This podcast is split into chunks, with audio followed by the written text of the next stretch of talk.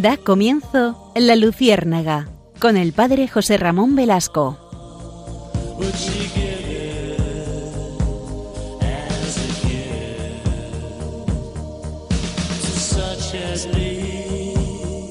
Corría el año de 1933. En un pequeño pueblo de la Baviera alemana, un niño, un niño de seis años, escribía esta carta a los Reyes Magos. Querido niño Jesús, pronto descenderás a la tierra. ¿Quieres traer alegría a los niños? También a mí me traerás alegría. Quisiera este año el Volksshot, una casulla verde y un corazón de Jesús. Siempre quiero ser bueno. Saludos de Joseph Ratzinger. Efectivamente, amigos, esta es la carta que Joseph Ratzinger escribió con seis años a los Reyes Magos, pidiendo tres cosas eh, fascinantes. El Volksshot, que, es, que, era un libro que se utilizaba, era un pequeño misal para niños, que es una traducción que hizo del latín al alemán un, un monje benedictino a final del siglo XIX, el Volksshot. Después pedía una casulla verde porque los niños jugaban a celebrar misa, tanto él como su hermano Georg jugaban a celebrar misa, como muchos niños han, hecho en su infancia, jugar a celebrar misa, a ser monaguillos, etcétera, etcétera. Y la tercera cosa que pedía a los Reyes Magos cuando tenía seis años era la imagen del Sagrado Corazón de Jesús. Vean, estos son los inicios de este niño, Joseph Ratzinger, que con el paso del tiempo se convertiría nada menos que en papa en la Iglesia, el Papa Benedicto XVI, del cual hemos tenido amplia noticia durante estos días y, llevamos años siguiéndole la pista. Por eso, si me permiten, en este, en este programa de Luciérnaga, buenas noches a todos, lo primero, yo quisiera eh, pues recalar en la figura de Joseph Ratzinger, desde mi propia experiencia. Fíjense que, que no he tenido la pues la gran oportunidad de, tener una relación con él estrecha ni ser amigos, como, como hay gente que sí, la verdad, hay, hay, hay obispos, otro día lo decía eh, Monseñor Cañizares, de su relación estrecha, pues afortunados, afortunados obispos y cardenales que, y, sacerdotes que pueden tener esa, esa dicha. Yo no, pero mi relación con él comenzó a muy temprana edad. Cuando yo tenía Em, creo que más de 15 años, leí, eh, leí un libro que me impactó mucho. Eh, precisamente eran los años 80, era una época, eh, digamos, de confusión en la iglesia, una época en la que no se sabía bien cuál era la doctrina de la, la doctrina de la iglesia. Ustedes, ustedes pensarán, bueno, pero eso es un poco extraño porque la iglesia siempre tiene claras las cosas. Bueno, pues les aseguro que en los años 80, y fíjense que el Papa Juan Pablo II había llegado en el año 78 a la sede de Pedro. El 16 de octubre fue eh, coronado como Papa, 16 de octubre del año 78, y sin embargo, seguíamos teniendo la sensación de que, claro, las cosas no estaban tan claras a nivel de fe, qué es lo que teníamos que creer, cuál era la doctrina de la Iglesia y cuál no. Y este aquí que el año 87 llegó a mis manos un libro providencial, que es Informe sobre la Fe. En ese texto, el entonces eh, obispo, creo que era obispo todavía, me tienen que perdonar, no, sé, quizá ya había sido elegido, sí, creo que sí, creo que ya había sido eh, consagrado cardenal. ¿no? Entonces eh, vivió una entrevista con Vittorio Messori. Vittorio Messori saben que ha sido un periodista italiano eh, fascinante, no solo por este libro, sino por varios, em, varios eh, ensayos que ha publicado que a mí me parecen esenciales. Uno de ellos que a mí me ayudó mucho fue Escomparsa sulla morte, que es una meditación sobre la muerte. Me ayudó muchísimo ese libro de, de Vittorio Messori. Se lo recomiendo vivamente a Vittorio Messori, que yo creo ya será muy mayor, eh, no sé si habrá fallecido porque no he, seguido, no he seguido su vida, pero el caso es que en el año 1900, le había dicho 87, no, en el año 85 1985 se publica Informe sobre la Fe. Y en este texto, Vittorio Messori, con su agudeza de buen periodista, Vittorio Messori se había convertido desde unas posturas pues, lejanas a la fe, pues se había ido convirtiendo paulatinamente al encuentro con el Señor, va preguntando al cardenal Ratzinger las cuestiones fundamentales, las cuestiones fundamentales sobre la fe. Y me sorprendió mucho, porque el cardenal Ratzinger, que ya era prefecto para la doctrina de la fe en ese momento, va respondiendo con una claridad que a mí me ayudó muchísimo. Seguramente no es el primer libro que leí entero, porque ya con 12 años había leído alguna vida de santos, etcétera, etcétera, que es como me empecé yo, empecé yo la afición a la lectura. Pero este libro recuerdo que es el primero que subrayé, anoté, em, lo trabajé, porque me parecía fascinante. Me parecía fascinante que el Papa eh, hablara con tantísima claridad sobre temas que, le soy sincero, muy poca gente tenía claridad. Incluso yo preguntaba a sacerdotes, eh, pues amigos o cercanos, y, no había mucha claridad sobre temas esenciales, ¿eh? no, sobre cuestiones baladíes, sobre cuestiones fundamentales. Entonces, a mí me impresionó mucho la claridad del cardenal Ratzi y me ayudó. Me ayudó, ustedes no se imaginan cómo, a asentar mi fe, a, saber que la Iglesia Católica es la verdadera, que estamos en el buen camino y, es, y, basta que alguien te lo diga y basta que alguien pues ponga los puntos sobre las IES. Entonces, eso a mí me marcó la vida. Esa es una experiencia fundacional para mí que me marcó la vida. Después de vivir ese mare magnum del final de los 70, de los 80, eh, pues el posconcilio fue muy complicado, muy complicado. Incluso ahora, cuando leo algunas cuestiones de iglesia, me parece que la pesadilla en algunos ámbitos vuelve a recrearse y me duele. Y me duele porque eso genera mucha turbación, genera mucha zozobra en las almas sencillas. A veces los clérigos, no sé si algún clérigo me escucha, seguramente no, pero si alguien me escucha, tiene que entender, y los clérigos tenemos que entender, sacerdotes, obispos, tenemos que entender que, estamos para defender la fe de los sencillos y que este es un punto esencial y que, eh, aunque nosotros no seamos santos, evidentemente no, por lo menos quien les habla, pero si es necesario defender y proclamar la fe sencilla, la fe de toda la vida, lo que la gente y yo debo creer, debe vivir y lo otro no. Porque yo observo, y ustedes también en las parroquias, incluso en parroquias de, muy buena orientación, pues que de repente encontramos gente con ideas absolutamente absurdas. Les voy a poner un caso sin ir más lejos. Domingo pasado, en la Eucaristía, en, en una parroquia, una parroquia X. El sacerdote predicó sobre el bautismo, como era preceptivo. Claro, era el día 8, era después de Navidad, predicó sobre el bautismo.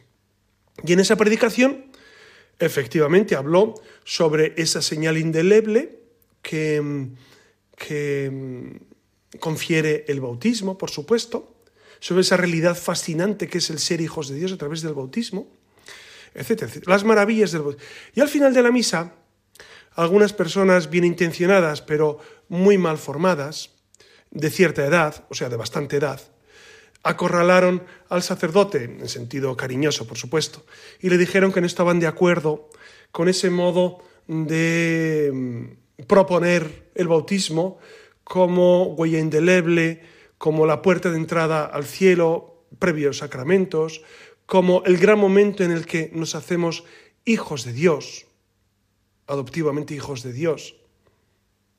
A mí me sorprende mucho, mm, primero, la ignorancia del pueblo de Dios. Me sorprende cada vez más. Segunda cosa, me sorprende la despreocupación. Ofreces al pueblo de Dios eh, reuniones, foros, para que se formen. Les da igual. A mucha gente le da igual.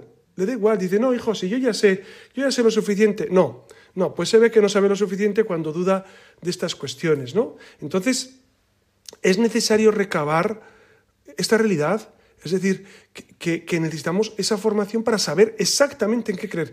Pues fíjense, a mí, el cardenal Ratzinger me ayudó a sobrevaler ese momento, un momento turbio, Seguramente mi vocación se la debo fundamentalmente, bueno, por supuesto a la fe que me dieron mis padres, es evidente, que me transmitieron, el momento que vivíamos con Juan Pablo II, que fue realmente un santo que, provocaba certezas, y este libro, este libro de, Vittorio Messori, eh, entrevistando al cardenal Joseph Ratzinger, que ponía blanco sobre negro y que entonces lo que eh, de toda la vida habíamos sabido, es decir, que hay cielo, que hay infierno, que hay purgatorio, que la confesión es necesaria, que Cristo está en la Eucaristía, que se debe comulgar en gracia, que la misa dominical es absolutamente obligatoria.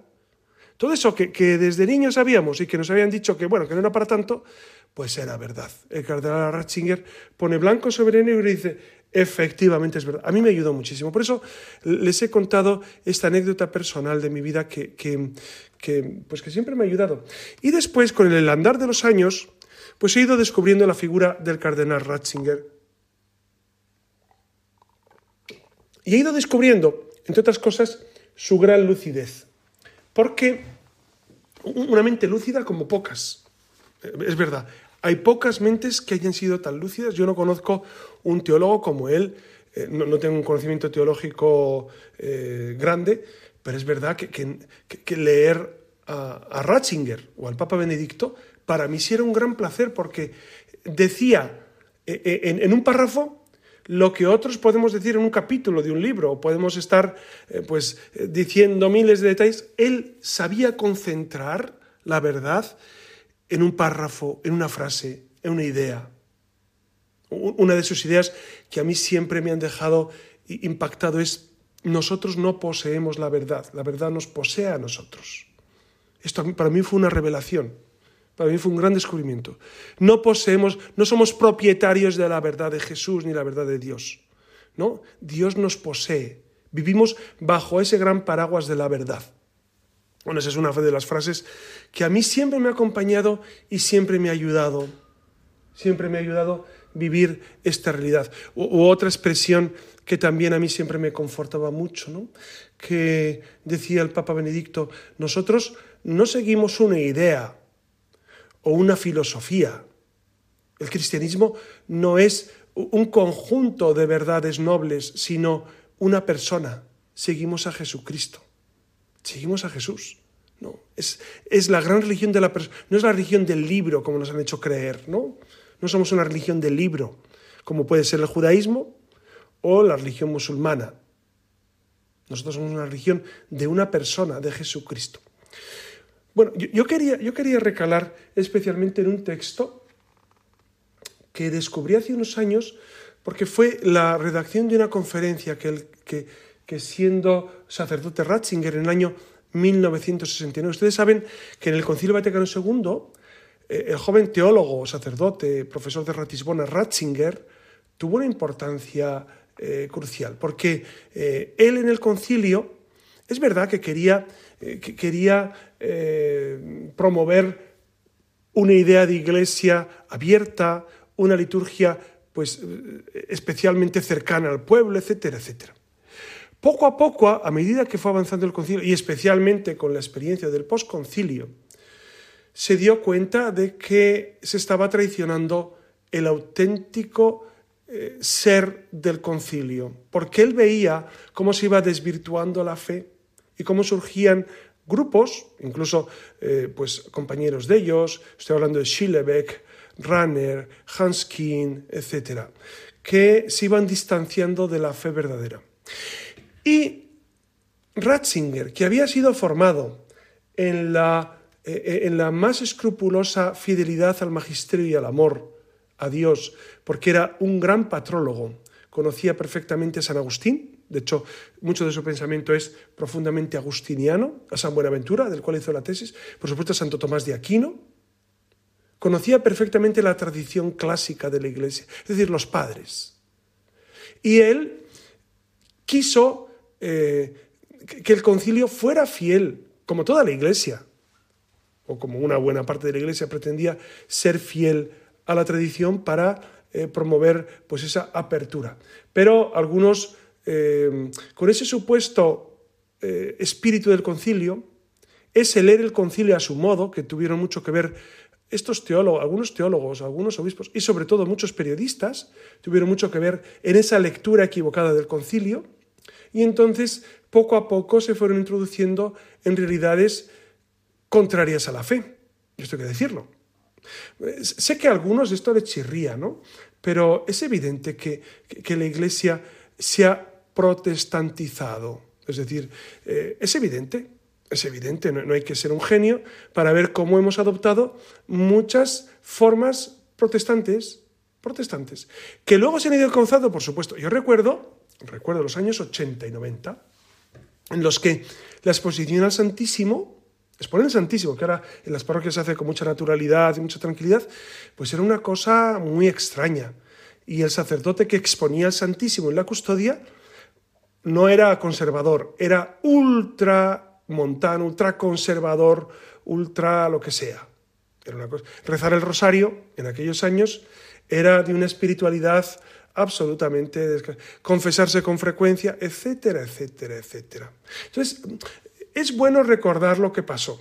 Es bueno recordarlo porque, porque cuando se vuelva a dar, digamos, ah, pues mira, esto ya lo hemos vivido, esto es un déjà vu, porque ya, ya lo hemos vivido, ya hemos estado en esto.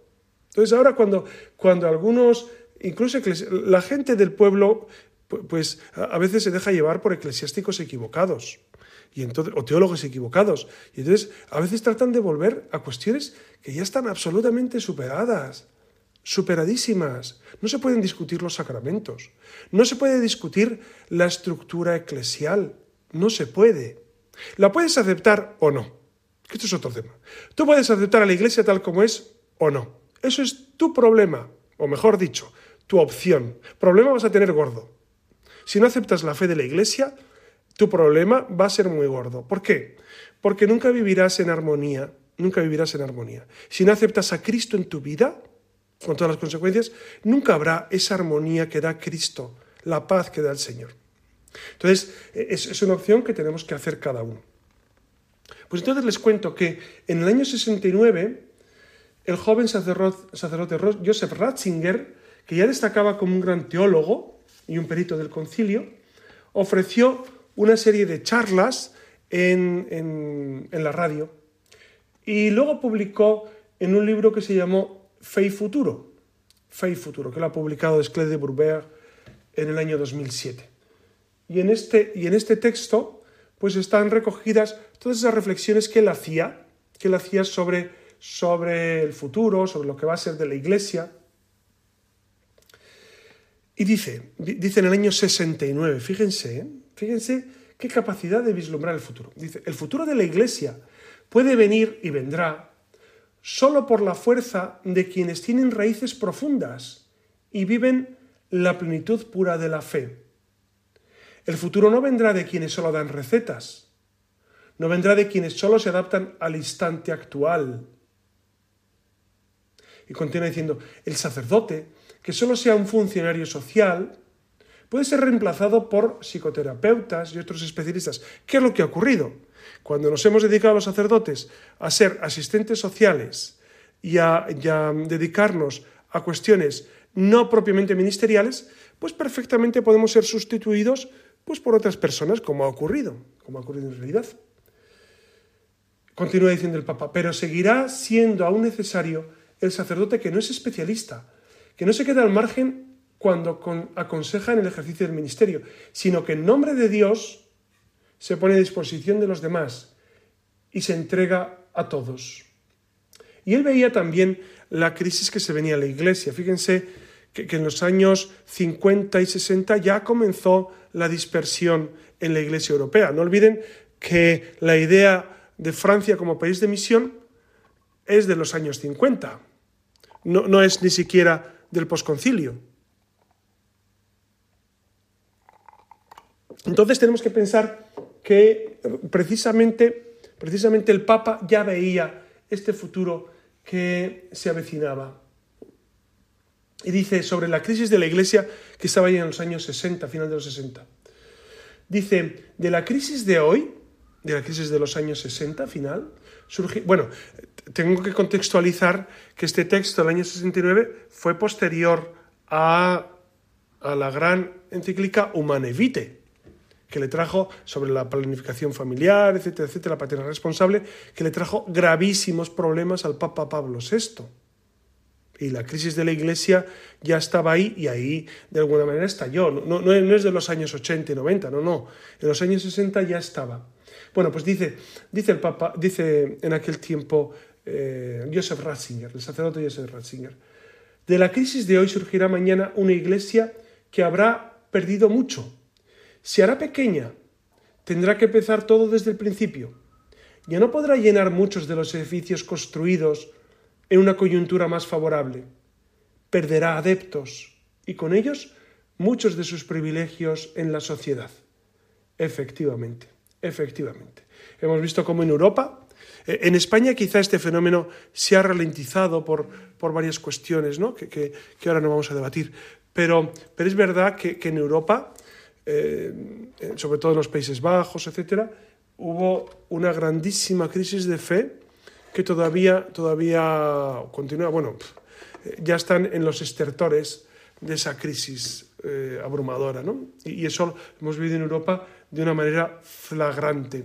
Por eso, eh, estas charlas radiofónicas que él dio eh, son paradigmáticas. Luego continúa diciendo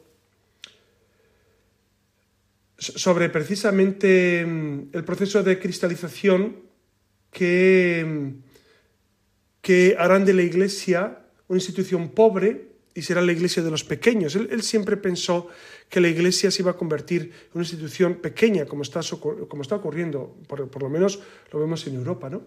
Y, de hecho lo vemos absolutamente en, las comunicaciones de los en España vemos que la iglesia es absolutamente irrelevante. Esto sé que a algunos no les gusta, incluso algunas personas eh, clericales, o clérigos, mejor dicho no les gusta esta realidad, pero es verdad.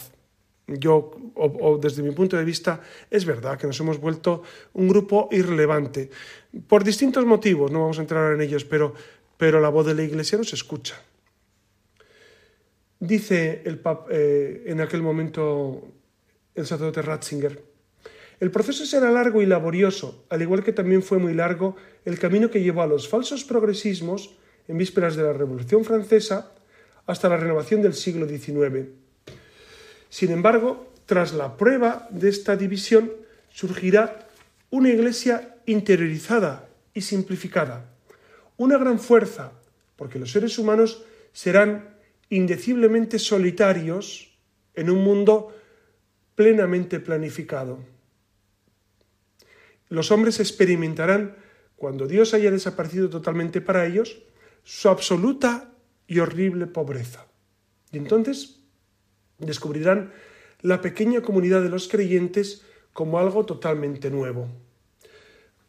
¿Ven? El año 69, el Papa actual, el, Papa Benedicto, perdón, en aquel momento sacerdote, Joseph Ratzinger, vislumbraba perfectamente cuál era el futuro que íbamos a vivir. Un futuro, em, por una parte, complicado, triste, porque era la deserción de muchos, era, eh, pues, digamos, el silenciamiento de la iglesia, pero por otra parte muy esperanzador, porque, porque de ese pequeño rebaño, de esa iglesia pequeña, pobre, eh, incluso proscrita o, no escuchada, surgiría de nuevo una vitalidad arrolladora, que, está por llegar, claro, está por llegar, en Europa está por llegar.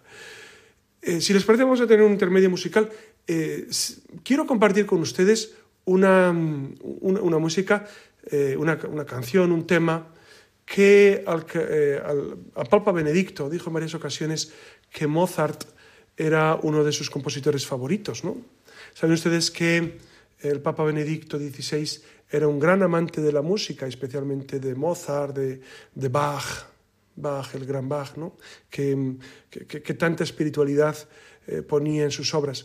Bueno, pues de Mozart he querido rescatar un texto de la misa de Requiem. La misa de Requiem es fascinante, es fascinante. ¿no? Y si ustedes pueden escucharla, eh, incluso con el texto, pues disfrutarán muchísimo. Y es, es el texto de la crimosa, la crimosa, que, que, es, que es el momento en el que, en el, que el, alma eh, pide a Dios perdón por sus culpas. Em, en latín, el texto que vamos a escuchar dice lacrimosa diesila, qua resurget ex favila, judicandos homo reus. ¿Qué significa? Em, llena de lágrimas, lagrimosa, se levanta de las cenizas para ser juzgado. Por eso Dios, y continúa en, un momento, ergo parce Deus pie Jesus, Jesu Domine, dona eis requiem, dona eis requiem, que ustedes seguramente han captado la idea de fondo, ¿no? Eh, se levanta de las cenizas para ser juzgado. Por eso Dios lo perdone, piedad Jesús, Señor Jesús, concédeles el descanso eterno. Es precioso. Este, eh, no, no, solamente el texto, sino la música que Mozart puso a este texto es fascinante. Por eso, si me permiten, dura cuatro minutos, pero es fascinante. Y le dejo con, con este tema y enseguida continuamos con nuestro programa de la Luciérnaga.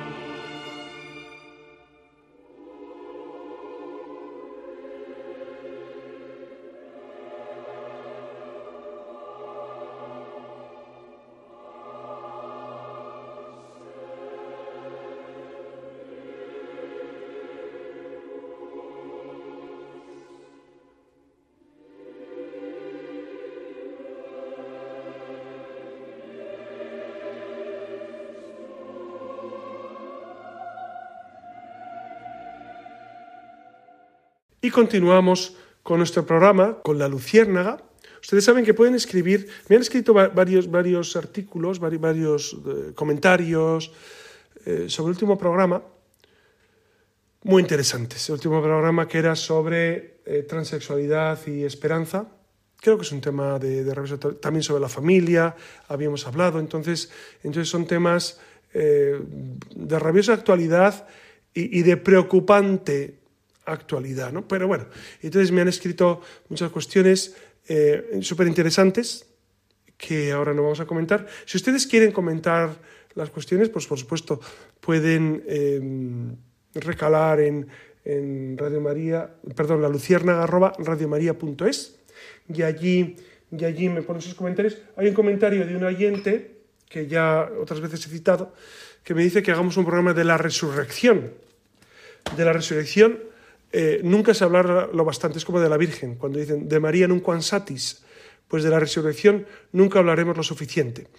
Es verdad que, hemos hablado en Pascua de este año, bueno, de este año, del año 2022, y volveremos sobre ello. No, se preocupe, volveremos sobre ello porque es un tema fascinante.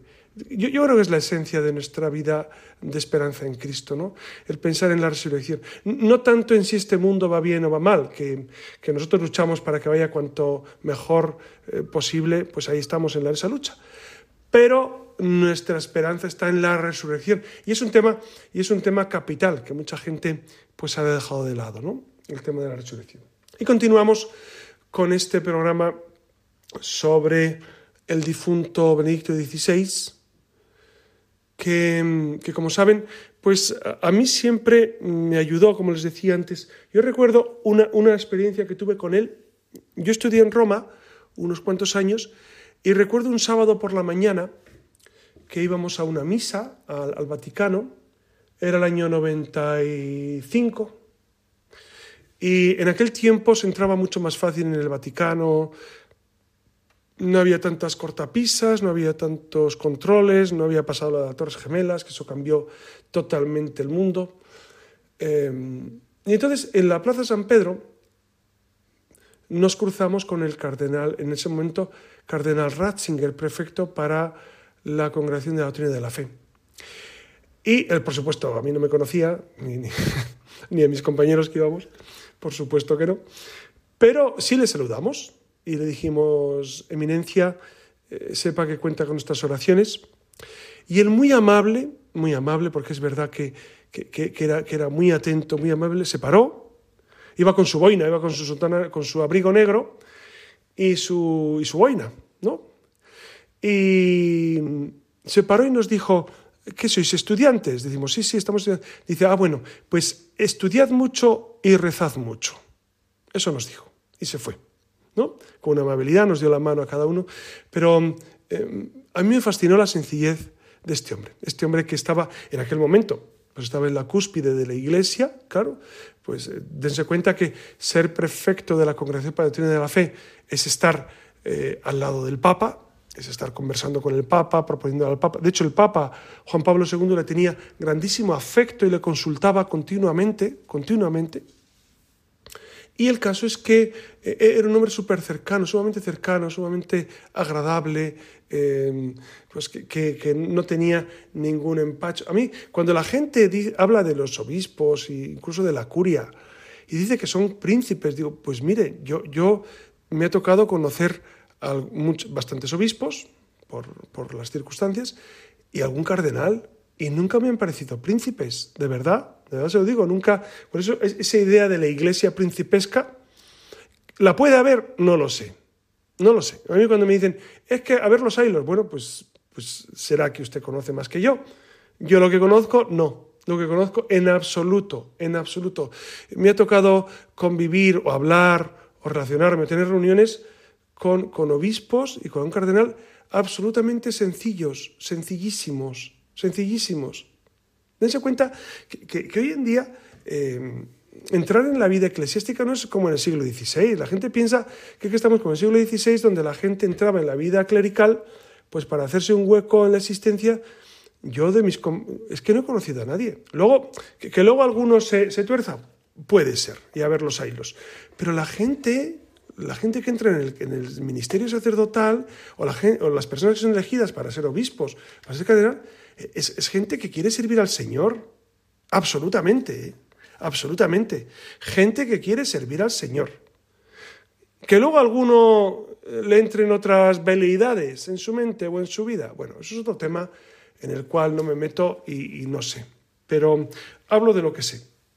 El caso es que yo quería comentarles ahora otro, otro gran paso en la vida, otro gran momento en la vida del cardenal Ratzinger, que a mí me ayudó sobremanera.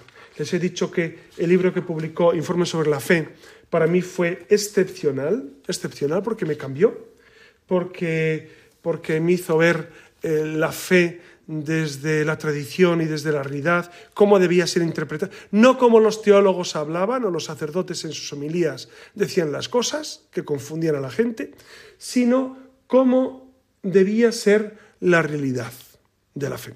Y otro evento y otra circunstancia fundamental fue la publicación del Catecismo de la Iglesia Católica, que fue en el año 1909, el 11 de octubre del año 1992 se publicó el Catecismo de la Iglesia Católica. Y ustedes pensarán, pues algunos dirán, bueno, pues es una, una, cuestión importante, pero no deja de ser un evento más. No, una encíclica más, no, un documento más, no. No es un documento más. No es, que no tiene carácter de encíclica, por supuesto.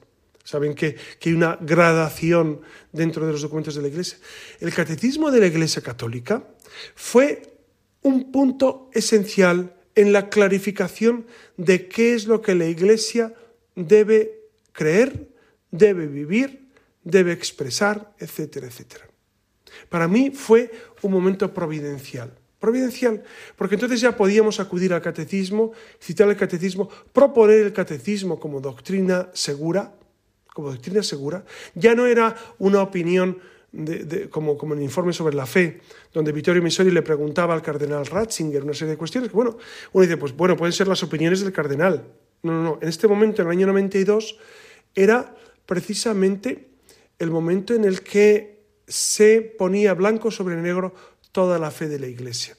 Y entonces, ese catecismo, que como ustedes saben, no sé si se ubican ustedes, la mayoría sí, pero quizá alguno diga, ¿de qué catecismo hablamos?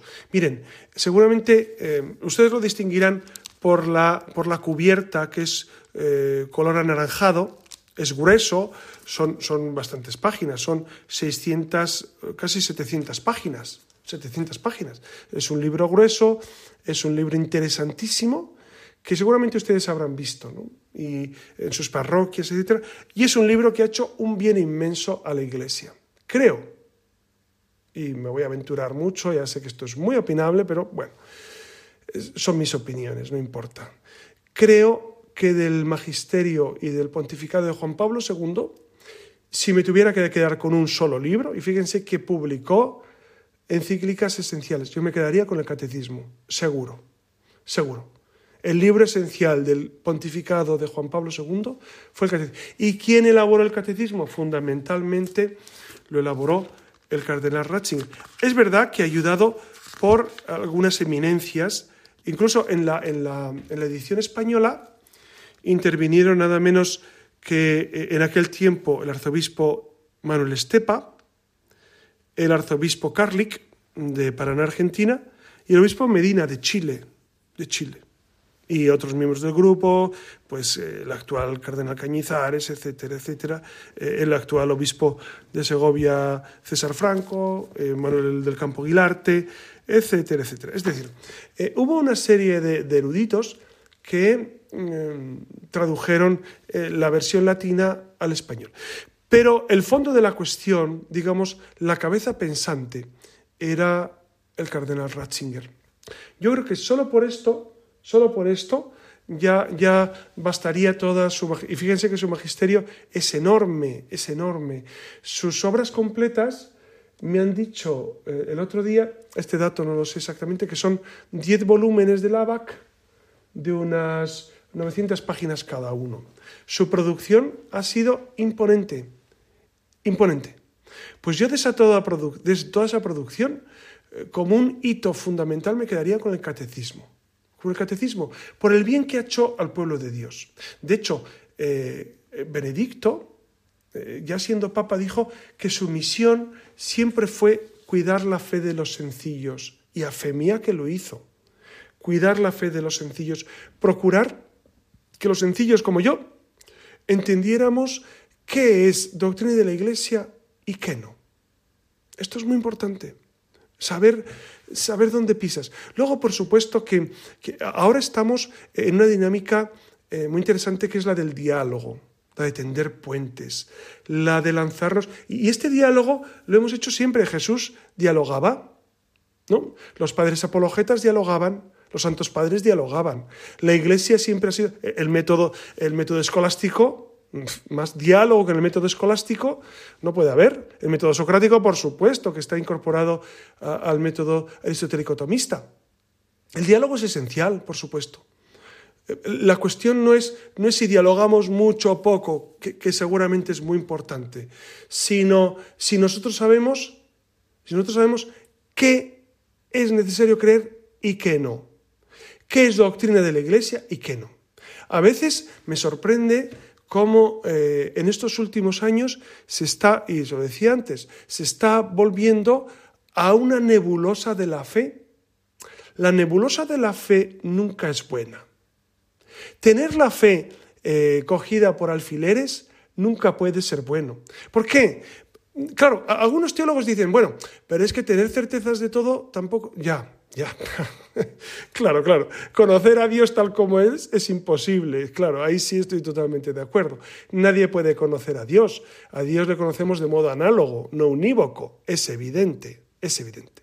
Pero ustedes me entienden. Si algún teólogo me está escuchando, entiéndame bien, que, que sí es necesario tener ideas básicas, fundamentales, inamovibles. Yo llamo ideas madre, ideas eh, pilares en las que tu vida se asienta y, nada ni nadie te puede cambiar.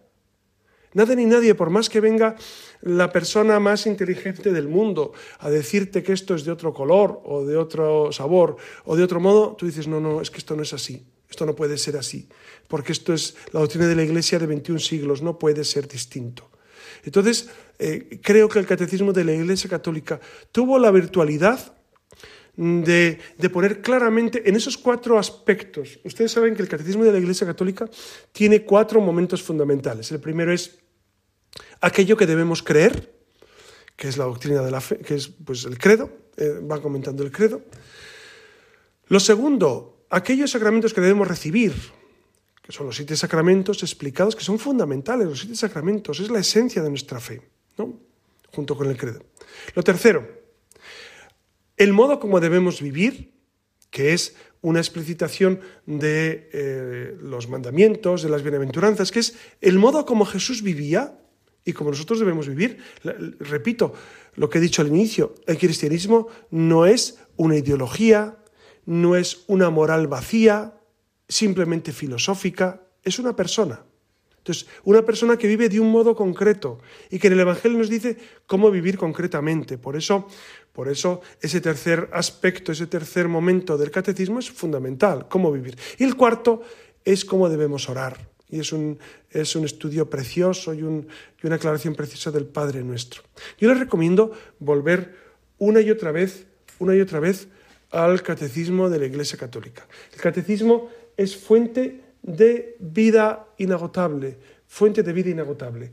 Hay otros aspectos, otros aspectos fundamentales en la vida. Bueno, es que en un programa como este no podemos abarcar todo, imposible, todo lo que eh, cardenal, primero el teólogo Ratzinger, segundo el obispo y cardenal Joseph Ratzinger, tercero el Papa Benedicto XVI, toda su producción, todo su pensamiento, todo su modo de, afrontar la realidad, eh, es, inabarcable, es inabarcable eh, en un programa. Sería cuestión de muchos programas o muchos libros eh, en, el, en el anaquel de su biblioteca, muchos tomos. Pero sí es necesario destacar otro aspecto fundamental y era su valentía, su valentía intelectual a la hora de proponer los temas fundamentales. Él se confrontó, que yo recuerde, con dos filósofos interesantísimos. Una, Jürgen Habermas, que era un filósofo pues, eh, muy contrario a la fe, con el cual tuvo un debate interesantísimo sobre, y sobre este mismo tema de Dios con Flores de Arcais, que era un, es un filósofo italiano. ¿no? Entonces, el, eh, el, Papa Benedicto nunca tuvo miedo, nunca tuvo miedo a afrontar eh, el, el debate. ¿Por qué? Porque sabía que estaba poseído por la verdad, que estaba bajo el gran paraguas de la verdad, que la verdad le cobijaba a él. De hecho, cuando fue elegido papa, en aquel año 2005, eh, recuerdan ustedes, él dijo, yo soy un humilde trabajador. Y es verdad, él se consideraba pues un siervo de la verdad, un, un siervo del Señor, un hombre que quería simplemente pues proponer la doctrina de la Iglesia. Él cuando hablaba del concilio decía que, que era necesario vivir el concilio, vivir la realidad en continuidad, en continuidad, no en ruptura, en continuidad. Y es verdad que fue un gran paladín del Concilio Vaticano II, un gran paladín de esa continuidad de, de la vida de la Iglesia. Las rupturas, las rupturas nunca nos han hecho bien, ustedes saben, ¿no? El resquebrajar la fe, el, romper con la fe, eh, nunca nos ha hecho bien. Sí, eh, a, la luz del magisterio, ahora estamos con el Papa Francisco, ¿no? A la luz del magisterio de la Iglesia, nosotros vamos, de alguna manera, actualizando, si me permiten, esa fe. La Iglesia va actualizando la fe. Los teólogos y especialmente los obispos que tienen el don de discernimiento y el Papa a la cabeza, que son quienes disciernen lo que es doctrina de fe y lo que no. No olvidemos que la Iglesia la dirige el Espíritu Santo. Algunos me dirán, bueno, pero el Espíritu Santo se equivoca. No, el Espíritu Santo nunca se equivoca. Nunca jamás se equivoca. Otra cosa es que nosotros le hagamos caso o no. Eso es otro tema distinto. Otra cosa es que los, los fieles laicos, los sacerdotes, los obispos o el Papa le hagamos caso al Espíritu Santo o no. Eso es otro tema muy distinto que, es de profundo debate. El Espíritu Santo jamás se equivoca. Por eso, eh, la vida de, de Benedicto XVI, ¿de qué nos habla? De que ese amor a Jesús tiene que estar en el centro de nuestro corazón. ¿Cómo murió el Papa Benedicto? Pues con esa expresión preciosa eh, en alemán, lo dijo Jesús te amo. Fíjense, el resumen de toda su vida teológica, de toda su vida filosófica, de toda su especulación, que, fue, que, es, una cima del, del pensamiento cristiano, una cima, un santo padre, podríamos decir. Pues, ¿cómo lo resume él? Pues como lo resumiría mi abuelita en un pueblo de Castilla al final de su vida. Eh, Jesús, te amo. Como le resumiría eh, una persona que vive en el Señor. Como lo resumió el buen ladrón Jesús, yo quiero estar contigo. Ven, al final, después, y es necesario saber, ¿eh? no, no, basta con, con, decir, bueno, lo, importante es solamente las... No, no, hay que saber eh, los porqués de la, de, la, de la fe, hay que dar razones de nuestra fe. Pero al final nuestra fe se resume en una frase muy sencilla, Jesús eres el centro de mi vida, Jesús te quiero. Jesús, para mí eres lo más importante. Por eso, ojalá que esta reflexión en, esta, en este de la Luciérnaga sobre el Papa Benedicto nos haga, primero, valorar mucho el estudio, valorar mucho la formación. Tenemos que ser gente profundamente interesada en los temas de la fe, saber los temas de la fe, cada uno a su nivel. Y finalmente, vivir con esa fe sencilla, esa fe que, es capaz de decir al final de nuestra vida, Jesús, te amo. Les dejo mi bendición y la bendición de Dios Todopoderoso en el nombre del Padre y del Hijo y del Espíritu Santo. Amén.